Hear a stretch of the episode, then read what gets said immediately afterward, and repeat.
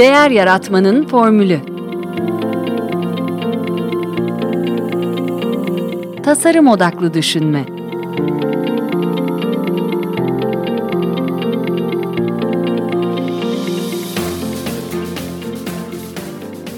Merhaba, ben Mete Yurtsever. Değer Yaratmanın Formülü Podcast'ın ev sahibiyim.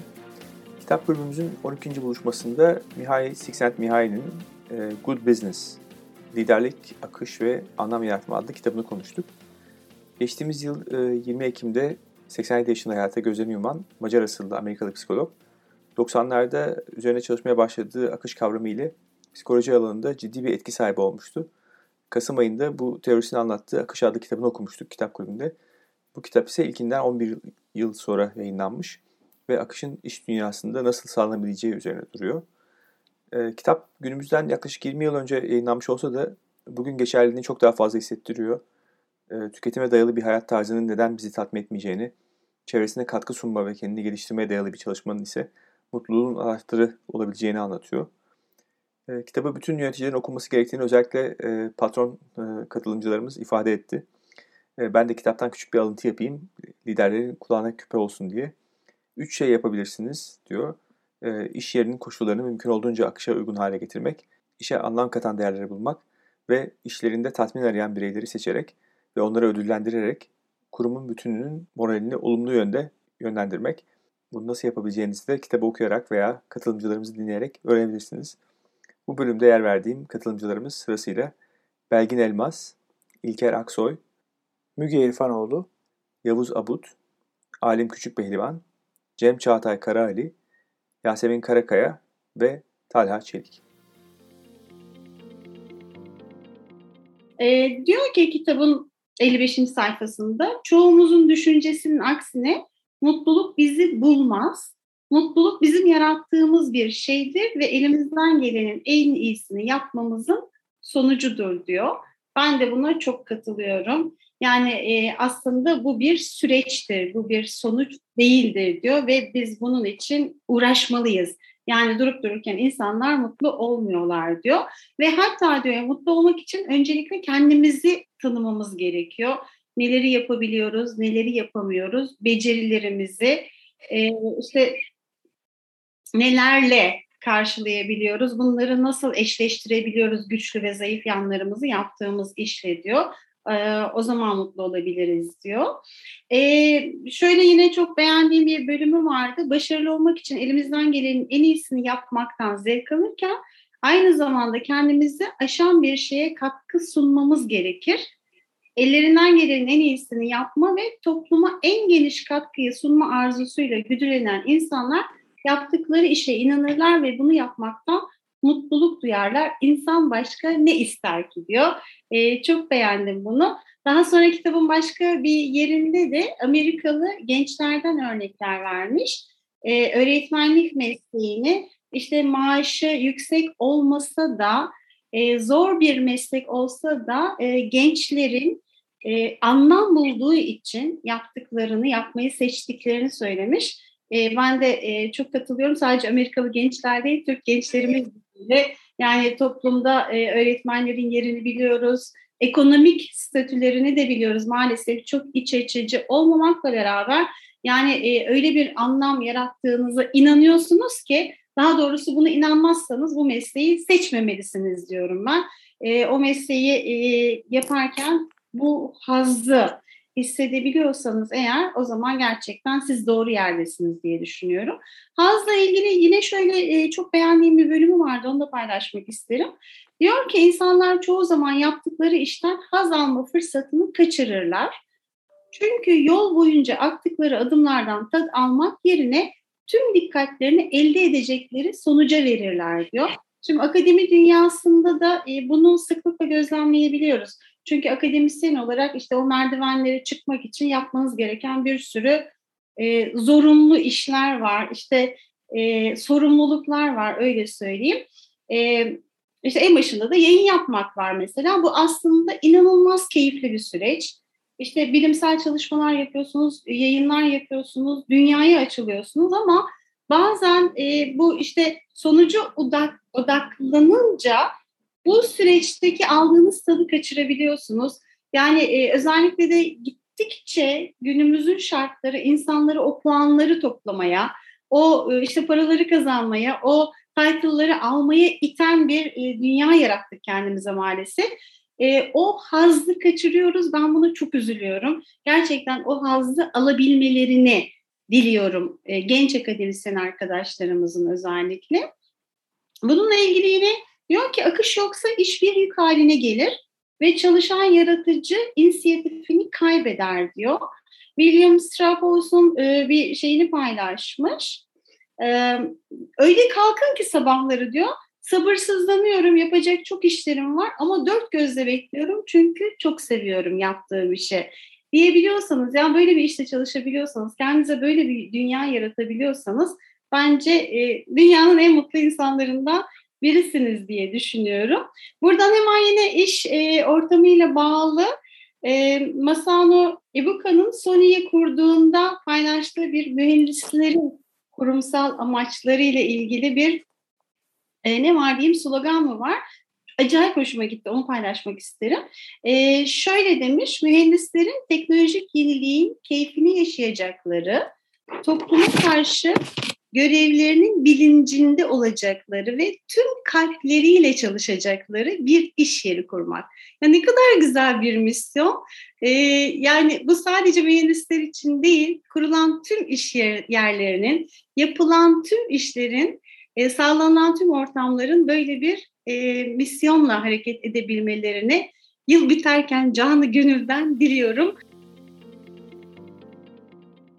Adama ve çok çalışmaya işaret ediyor. Hep söylediğimiz ustalığa bizi götürmeli ve ustalık acı çekici böyle biraz zorluklar içeren bir süreç olmalı. Ve bu bizi akışa götürebilir. Götürür diyemiyoruz. Çünkü istatistik olarak net vermiş hoca.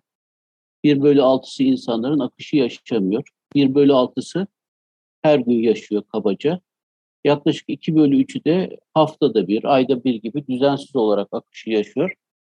Bazı alanlar avantaj yani operasyonel işlerde çalışanlar, çıktığı direkt gören insanlar akışa geçmede avantajlı. Tabii bu akışı yaşayacakları anlamına gelmiyor.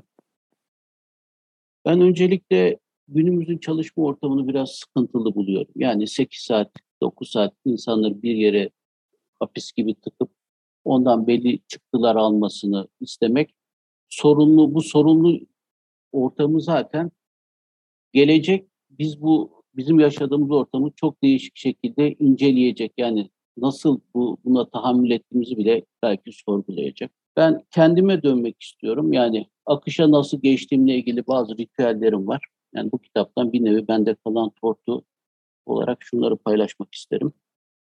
Öncelikle e, dış dünyayla irtibatımı kesiyorum. İletişimi mümkünse sıfırlıyorum. Bunun için çeşitli yöntemlerim var. İş acilse sabah erken kalkarım yani. Beşte, 6'da yani zaten beni kimsenin rahatsız edemeyeceği bir zamanda işimi görürüm. Şayet çalışma ortamı ise odamın kapısını kapatırım. Telefonun fişini çekerim. Dahili telefonu. Cep telefonunu sessize alırım ki e, sizin konsantrasyonunu bozacak şeyleri elimine etmemiz gerekir. E, bir iki dakika ritim tutarım. Ritim tutma bende akış öncesinde zihnimi hazırlama için bir hazırlayıcı, böyle rehabilite edici bir özelliği var. Ee, dış uyaranları tabii sıcaklıktı, sandalyenin çok rahat ya da rahatsız olması gibi böyle ortamda beni rahatsız edecek şeyleri ortadan kaldırır. Evvelinde e, bir kahve ya da çay içerek yani bakışa geçmek için gerekli uyarıcı desteğimi alır. İşte bir lavaboda bir elim yüzümü yıkar. Ondan sonra konsantrasyonla işe başlarım ve zaten bunu yaptığımız zaman bir şekilde akış gelecektir diye düşünüyorum. Bir bölü altılık yani sürekli akışı yaşayan gruba yakın olduğumu hissediyorum. Akış için sekizli bir bölüm e, söylemiş hoca. Kendini adamak işe çok önemli yani. İşe tutkuyla sarılmak çok önemli. Hedeflerin net olması çok önemli. Şayet grup halinde akışa geçiliyor ki bunu ara ara yaşadığım oldu yani bütün ekibin komple akışta olduğu zaten çok böyle hele siz de orada yöneticiyseniz bir orkestrasyon diyorum ben. Senkronizasyonu biraz daha üst boyutu olarak. Yani onun vermiş olduğu haz zaten bireyselin çok daha üzerinde oluyor. E, malum zaten geçen seansta da incelemiştik. Zorluk ve beceri arasında bir denge var. Tabii bu miskinliğe kaçmayan, bizi zorlayacak, ustalığa bizi götüren alanda zorlayacak. Az evvel de bahsettiğim o derin konsantrasyon ortamı çok önemli. E, şimdiki zamanda kalmak yine akışta çok önemli. Bir metafor var yani araba sürüyorsan sürekli dikiz aynasına bakarak yani geçmişe bakarak arabayı süremezsin. Elini de dürbünü alıp sürekli ileriye bakarak yine arabayı süremezsin. Yani anda kalmak e, bu manada çok önemli diye düşünüyorum.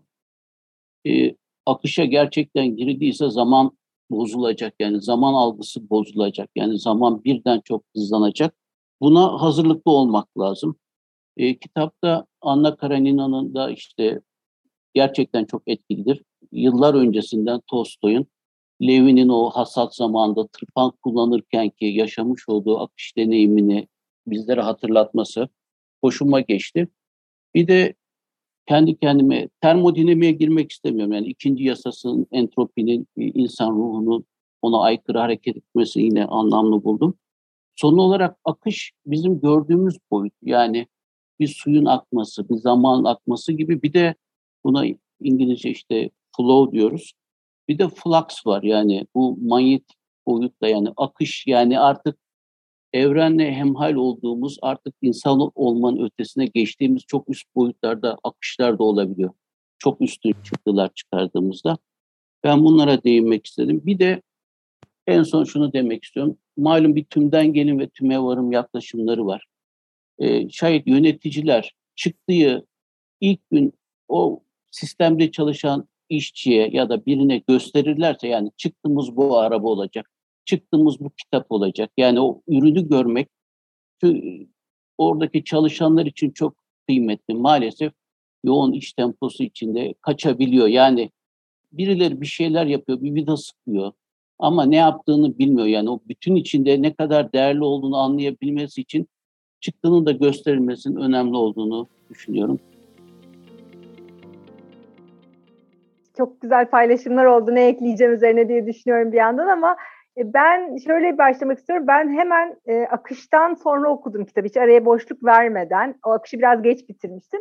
O açıdan bana birazcık çok yani kitap tek başına okusaydım belki boş daha farklı bir zamanda daha çok keyif verirdi ama tam akışın üstüne okuduğumda bazı şeyler çok tekrar gibi geldiğinden hani belli noktalarda sıkıldım açıkçası bunu itiraf edeyim ama e, yani tek başına baktığında içerdiği bilgiler açısından çok değerli ve çok güzel bir kitaptı. O açıdan hani e, ben de birazcık insan kaynaklarıyla işte çalışma ortamlarıyla bağlantılı çalıştığım için o açıdan da çok güzel e, tiyolar, e, bilgiler içeren bir kitaptı. O yüzden de çok keyif aldım okumaktan. E, beni en çok vuran yönü e, özünde şeyle ilgili oldu. Belgin Hocam da en başında bahsettik. Kendini tanımakla ilgili. Yani her şeyin en temelinde, tüm bu akışta olabilmenin temelinde dış faktörler kadar esasında işin özünde kendini bilmen, kendini tanıman ve kendine uygun hedefleri göre, kendine göre yolunu şekillendirmen geçiyor. O, o vurgu ve olayları oraya bağlıyor olması çok hoşuma gitti. Hani bununla paralel olarak da en sevdiğim söz yani aklımdan kalan hatta birkaç yere not aldığım sözle e, Mike Hackworth'un diye şey yazmışsın. İnsanın ulaşabileceği yer kavrayabileceğini aşmalıdır. Yani kendinizi tanıyın, bilin ve hedeflerinizi de esasında kendinizin bir adım ötesine koyun. Bu bu bu vurgu e, çok hoşuma gitti bu söz. E, yani önce kendini bil, tanı, ondan sonra ona göre şekillendir yolunu. E, benim en çok hani e, hoşuma giden, dikkatimi çeken noktalardan biri buydu. Bir de kitabın en başında bir, bir, bir ikinci bir not aldığım yerde e, sayfa 43 diye not almışım. Farklılaşma ve entegre olma. Yani mutluluğun kökeninde esasında bir yandan farklılaşma, birey olarak kendimizi özel kendi özelliklerimizi ifade edebilme, bir yandan da bir topluluğa entegre edebilme, bir topluluğa ait olma. Bunların ikisini eş zamanlı başarabildiğimiz noktada mutluluğa ulaşabiliriz diyordu. Bu da bence çok güzel özetlenmişti. Yani fikir olarak bana çok sıcak geldi. Gerçekten hem kendimizi kendim kendimiz olabildiğimiz hem de bir anda sosyal bir varlık olarak bir bütünün parçası olarak hissedebildiğimiz noktada daha tam hissediyoruz. O yüzden fikrin ortaya konuş biçimi çok hoşuma gitti son bitirmeden bir de şey dikkatimi çekti. Onu paylaşmak istedim. Mesela bu kitapta çok din vurgusu ben hissettim. Yani akışta olmayı, o ruh halini çok dinle bağdaştırmış. Mesela bir önceki kitapta bu kadar yoktu ama bu Good Business'ta bunu çok yoğun olarak hissettim. Belki ben paralelde de belki dinler tarihiyle ilgili birkaç şey okuyorum. Ondan dolayı da algıda seçicilik de olmuş olabilir ama hani burada gerçekten hani o vurguyu, o hissiyatı bilmiyorum neden e, çok yoğun olarak kitabın dokusuna hiç, yani işte hem aldığı geri dönüşlerde hem yazarın kendi yorumlarında e, çok net olarak e, hissettim. O da benim dikkatimi çekti açıkçası. E, güzel tespitler vardı benzerlikler açısından ama biraz daha böyle o koku e, çok yoğundu bu kitabın içinde diye düşünüyorum. Birkaç tane konu başlığım var. E, onlara e, değinmek isterim. Mutluluk, e, Belgin Hanım e, bahsetmişti.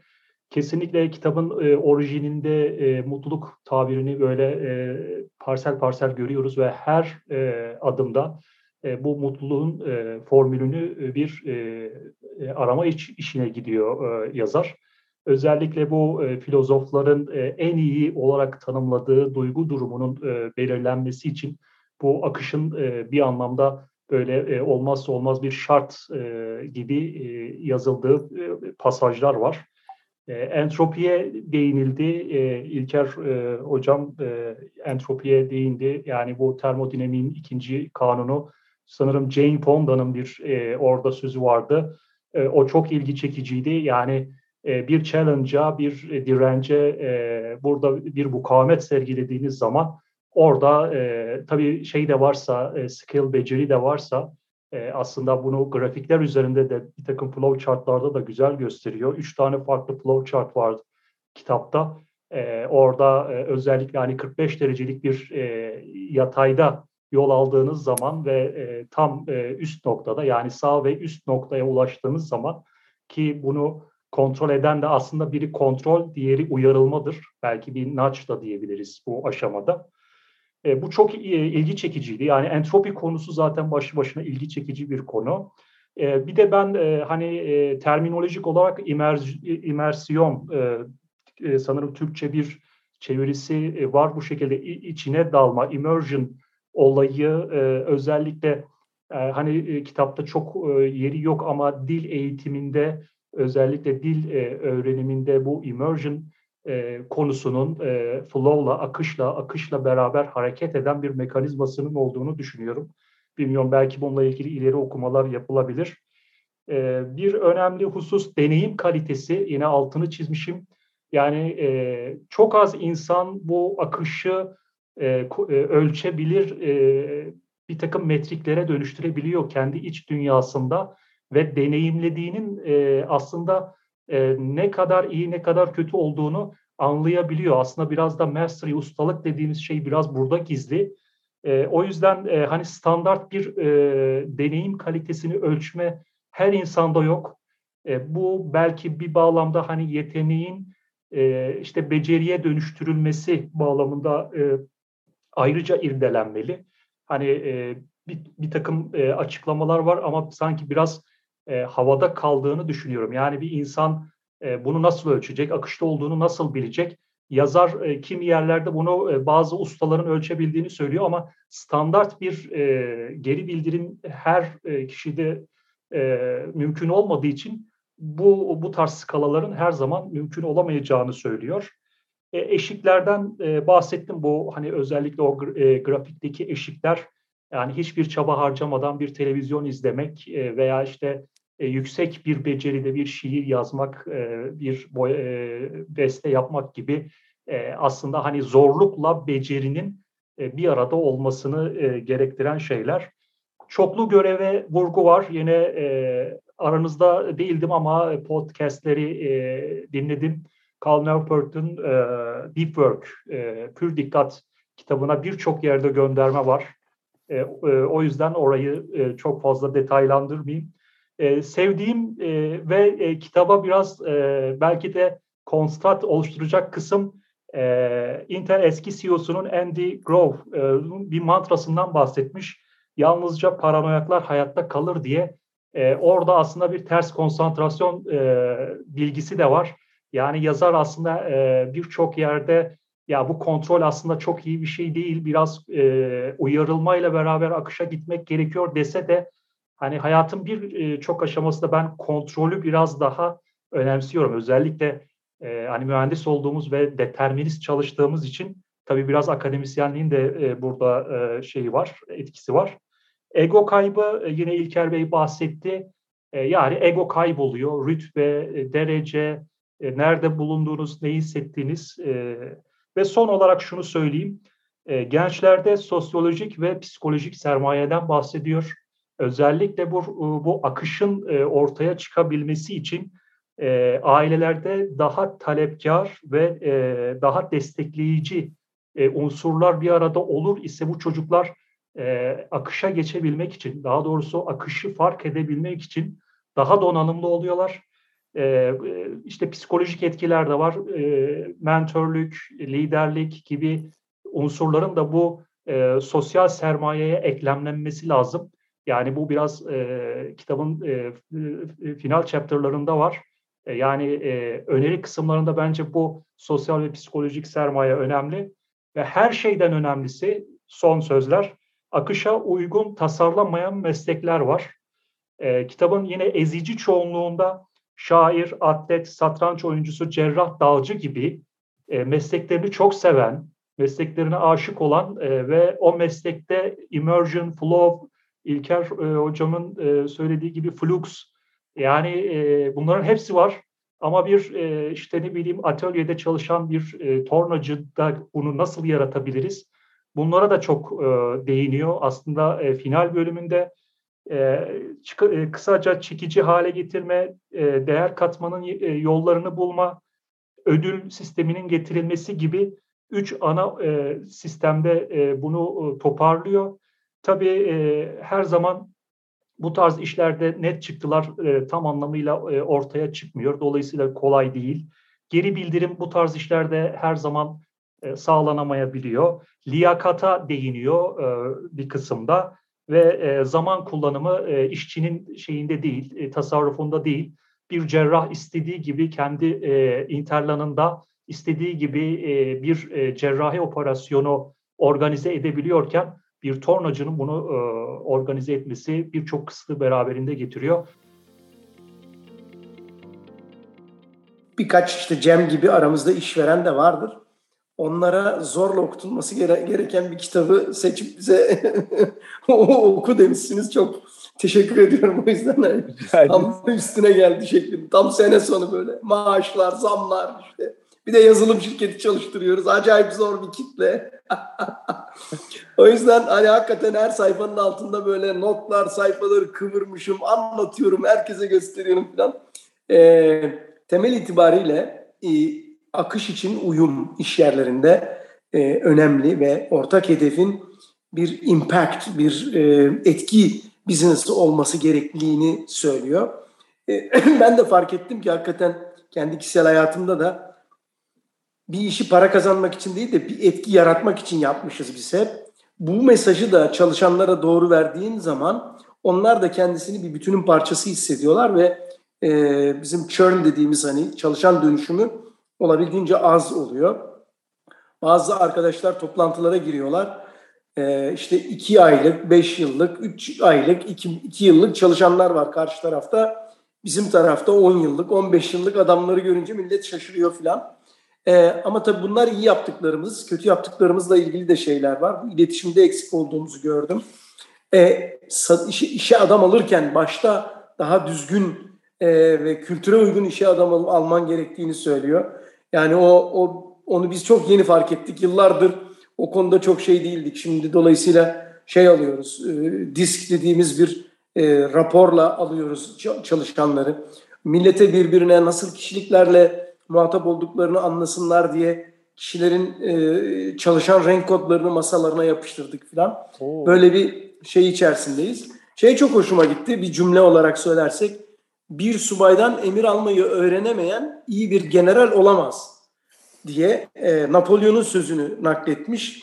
Hakikaten on numara yani e, iyi bir general olmanın yolu ilk önce en alttan subaydan emir alarak gitmek her gün e, bu tip e, yarı generallerle muhatap oluyoruz. E, onları e, iyi e, analiz etmiş. E, mesela çok e, dikkatimi çeken ve bizim şirkette çok uygulamadığımız bir olayı anlatıyor. Diyor ki Ee, sadece başarının önemli olduğu ve doğru tüm hamleleri yapan ama başarısız olan bir çalışanın beceriksizliği nedeniyle başarısız olan bir çalışanla aynı şekilde değerlendirildiği bir kurum büyük bir sadakat yaratma olasılığı olan bir kurum değildir. Şimdi bu arada o kadar güzel bir nüans var ki ben bununla kapatayım. Bu acayip bir şey. Ben bunu bütün ortaklarıma, yöneticilerime söyledim. Yani insanlara hata yapma lüksü verin ve onu da hata yaptırtarak e, hiçbir şey yapmadan e, yaşayan bir çalışanla aynı yerde olmayacağını da hissettirin e, diyerek e, özel bir not almış oldum kendime. E, ben e, öncelikle bu 102. sayfada bir paragraf var. Onunla bir e, giriş yapıp e, birkaç notum var. Onları toparlamak istiyorum. Bu bence çok e, yani çok hoşuma gitti. E, verdiğimiz dikkat düşüncede bir değişiklik yaratmadığında, kalıcı anılar oluşmadığında, yeni beceriler gelişmediğinde, hiçbir ilişki güçlenmediğinde zihinsel enerji tüketilir diyor. E, kişi hayatından bir kesiti kullandığında ve kompleks herhangi bir sonuç elde etmediğinde zihinsel enerji boşa harcanmış olur. Buna karşılık verdiğimiz dikkat daha kompleks bir bilinç, daha ince beceriler, bir konuya dair daha iyi anlayış, daha derin bir ilişki ile sonuçlandığında psikolojik sermaye oluşur. Ben bu psikolojik sermaye lafını çok beğendim gerçekten. Yani onu e, böyle rehber gibi alacağım muhtemelen ileride. E, genellikle becerilerimizi daha zorlayıcı görevlerle başa çıkmak için kullandığımızda diğer bir deyişle akış yaşadığımızda bir bu durum gerçekleşir. Bu şekilde dikkat vermek gelecekte hayat kalitesinin artması biçiminde getiri sağlayacaktır diyor. E, ben e, bilişim sektöründeyim. E, 8 senedir kendi şirketimi yönetiyorum. E, fakat son 1-2 senede pandemiyle beraber de çok fazla e, değişiklik oldu hayatımda e, kendi işimi yeniden yapılandırma e, sürecine girdim. Aslında bu kitap e, bana o açıdan da çok e, fayda sağladı diyebilirim. E, ekip işe almayla alakalı şu anda mesela o konuda çok fazla çalışıyorum. Bu kitabın çok fazla faydası olduğunu gördüm ben de. Çünkü insan kaynaklarına e, az önce e, sanırım Müge Hanım e, değindi. İnsan kaynaklarına çok atıfta bulunuyor diye o konuda çok faydalandım gerçekten. Hatta e, biz tabii girişimciler olarak en başta biliyorsunuz operasyonun devamlı her noktasında e, bir şeyler yapmak zorundayız. Yani kargosundan tutun işte fatura kesimi, e, şey takibi, tahsilattır vesairedir, satış, pazarlama. Şimdi tabii ona biraz yukarıdan bakıp ekibi nasıl kurarız, nasıl yönlendiririz biraz oralara e, dokunmaya başladığım için çok hoşuma gitti. Özellikle 149. sayfada da e, Gillette'in eski CEO'su e, Alfred Zaye'nin iş hayatında liderliğe dair felsefesi liderin zamanının %90'ını İÜA ile ilgilenerek geçirmesi gerektiğidir. İnsan, ürün, amaç. Hmm. Yani bu gerçekten çok hoşuma gitti bir de. Ee, bir de bireysel olarak da e, pandemide e, hepimiz biraz onlara da herhalde dönüp baktık. İşte hani biz neredeyiz, ne yapıyoruz diye. Ben müzikle ilgileniyorum bir taraftan.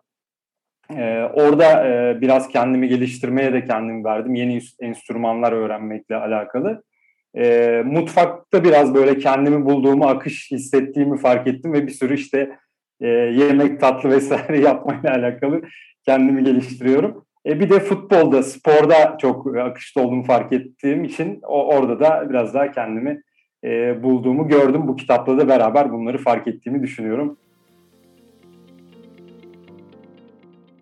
Şimdi bence mutluluk bir tercih. Bize böyle kasede, altın bir kasede gerçekten sunulmuyor. Biz yaşadıkça, e, o zorluklarla mücadele etmeyi öğrendikçe, çünkü bizim bir yeteneğimiz var, becerilerimiz var. Yetenek ve becerilerimize göre eşleşen bir dünya var. Biz eğer yetenek ve becerilerimize göre eşleşen bu dünyada daha altta kalırsak sıkılıyoruz. Daha zorlukta olursak da sinirlenip bırakma eğilimi gösteriyoruz. Akış dediğimiz şey de orada bu ikisinin arasında ne sıkılacağımız ne de öfkelenebilip sinirlenip vazgeçeceğimiz bir ortam değil.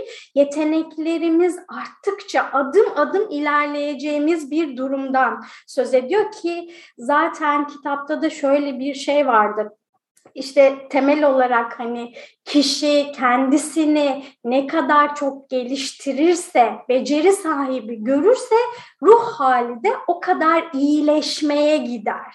Yani bizim aslında bu özellikten mastery'e geçen yani gerçekten bir işin uzmanı olmak, o işi yapmak ve o işte en iyi olup akışta olmayı anlatan şeylerden bir tanesi. Yine bir şeye dikkat çekmek istiyorum. Yapılan araştırmalar Amerika'da Gallup'un ve Avrupa'da da yapılan araştırmalar yaklaşık insan nüfusunun ve çalışanların yüzde 15, yüzde 20 oranında sayısında akışa giremediğinden bahsediyor. Yani bu aslında baktığınızda önemli bir rakam. Yani neden acaba o insanlar e, akışa giremiyorlar ya da bu insanların akışa girmeleri için neler yapmak gerekir? Bu da çünkü önemli bir nokta olduğunu düşünüyorum. Ve insanların e, akışa girmesi, giren insanların da her hafta ya da ayda bir kere gibi bir skalası var akışa girme. Giriyorum, sürekli akıştayım diyen, hani akışın ne demek olduğunu biliyorum diyen insanların da böyle bir algısı yani verilerden çıkan bir sonuç var. Dolayısıyla aslında akış insana haz verdiği için, iyi hissettirdiği için hepimiz zaten o duygunun içerisinde olmak istiyoruz. Yine o sekiz temel duygu çok önemlidir. O da akışın aşamalarıyla ilgilidir. Zorluk seviyeleri, görevler, yetenekler ve beceriler arttıkça ortaya çıkan ve bir diğer husus eğer akışta değilseniz, hayatınızda hiç akışın içerisinde olamıyorsanız negatif duygulardan bahseder. Alkol, uyuşturucu, işte kıskançlık vesaire olumsuz duygulardan da bahseder. Yani bunlar da önemli verilerden bir tanesi akışın aslında insan hayatında ne kadar önemli olduğunu gösteren e, veriler aslında bizim için. Ben de akış ve bu good business hakkında e, biraz e, olayın tasavvufi yönüyle alakalı da fikirlerimi paylaşmak istedim. Belki farklı bir bakış açısı olur diye.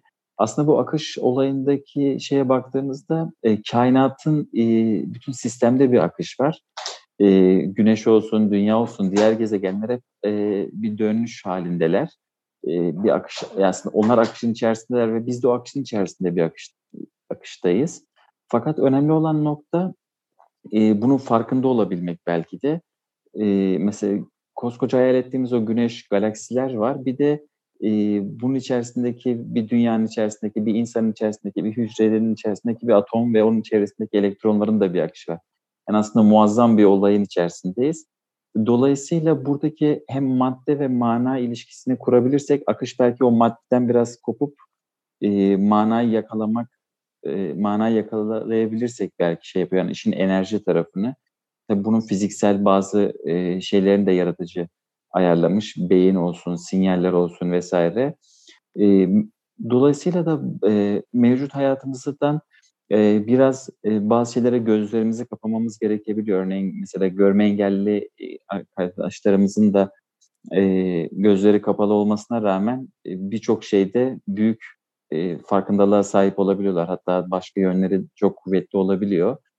E, tasavvuf noktasında da mesela diyelim bu akışı yakalamak için belki bu Mevla, Mevlana Hazretleri'nin ondan sonra semazenler mesela onlar da o aynı akışı yakalamak için sema yapıyorlar. Aynı şekilde Kabe'nin etrafında tavaf yapan insanların durumu olabilir. Ee, burada da kişi kendisini bilme noktasında da Yunus Emre Hazretleri'nin yine bir sözü vardı. İlim ilim bilmektir, ilim kendini bilmektir diye. Yani esas e, şifre belki kişi yani ben neyim üzerine biraz düşünmesi lazım. Belki dış dünya ile kapılarını kısa süreli de kapatıp o sayede belki akışı yakalamak için.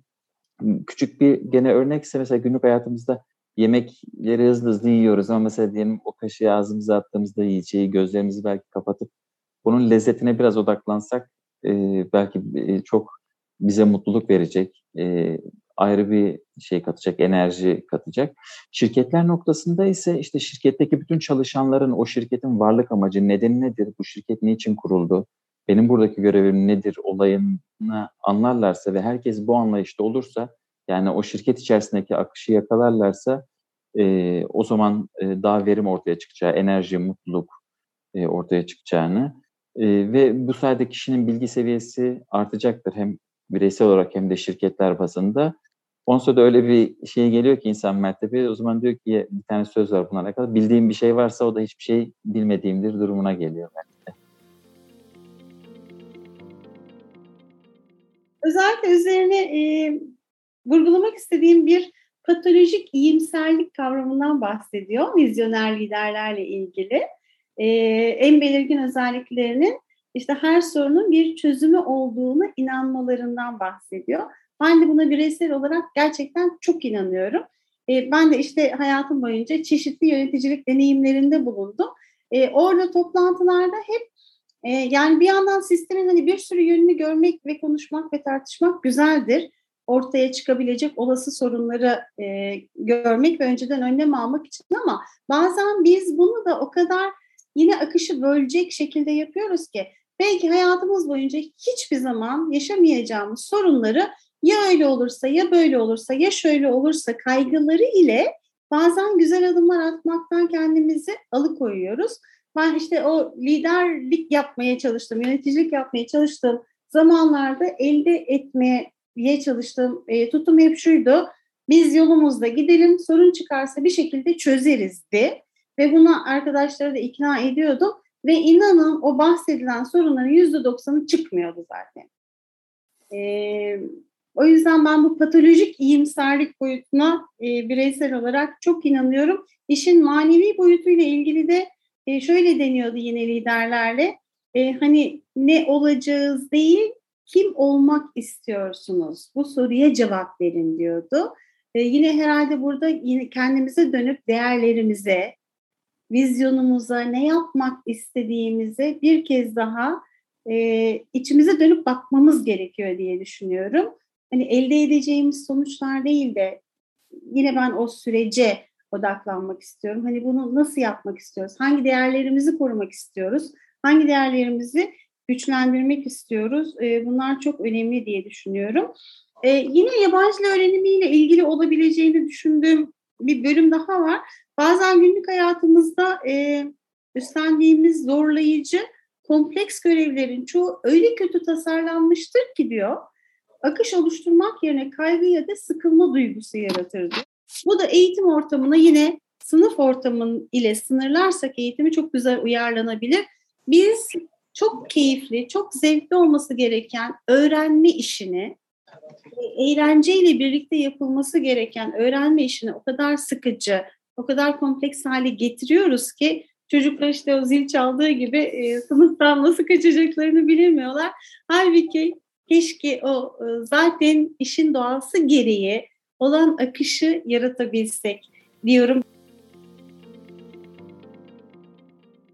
Şimdi siz e, ben kimim, biz kimizden bahsedince ben de bir şeyler eklemek istedim. Çünkü hazır 2022'ye girerken de ben kimimden e, değil de belki kim olmak istiyorum yani çünkü ben olduğu yerde sayan bir insan değilim, bir varlık değilim. Ben her yıl kendine hedefler koyan, o hedefler doğrultusunda belli işlere ya da yeteneklere yönelen, onları öğrenen, becerilerini arttıran birisiyim. O zaman sorumu ben kimim değil de ben kim olmak istiyorum şeklinde her yıl değiştiriyorum ve bunun da bana çok büyük katkısı var. Bir ikincisi konuşurken e, yine aklıma gelen bir şeyi sizinle paylaşmak istedim. Bu akışta olabilmek, insanın anlamlı bir iş yapabilmesi, haz duyması, gerçekten mutlu olması ve e, dünyaya katkı sağlamasından bahsediyoruz.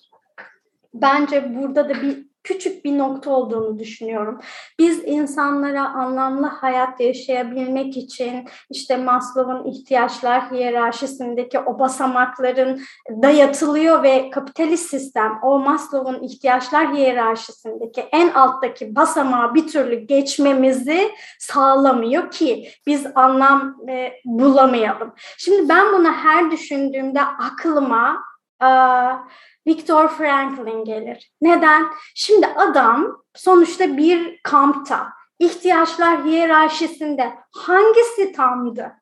Soğuk, açlık, yokluk, sevdiklerini kaybetme ama bir hayata tutunuşu vardı.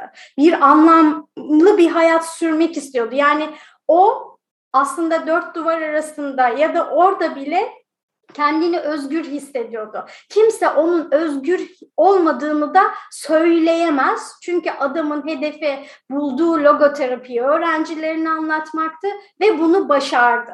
Şimdi bize de biraz fazla dayatılıyor. İhtiyaçlar hiyerarşisinde sen en temeli daha geçmedin ki nasıl anlamlı bir hayat yaşayacaksın. Hayır öyle değil. Yani gerçekten e, o kapitalist sistemi de o ince çizgiyi de biraz anlamak, anlamlı hayat ve akışta olabilmek için gerekli gibi yani gerekli demeyeyim ama daha iyi olur sanki o çizgiyi e, çizebilirsek kendi hayatımızda deyip herkese gönlünce mutlu olabileceği sağlıklı bir yıl diliyorum. Dilerim herkes sevdikleriyle geçirir.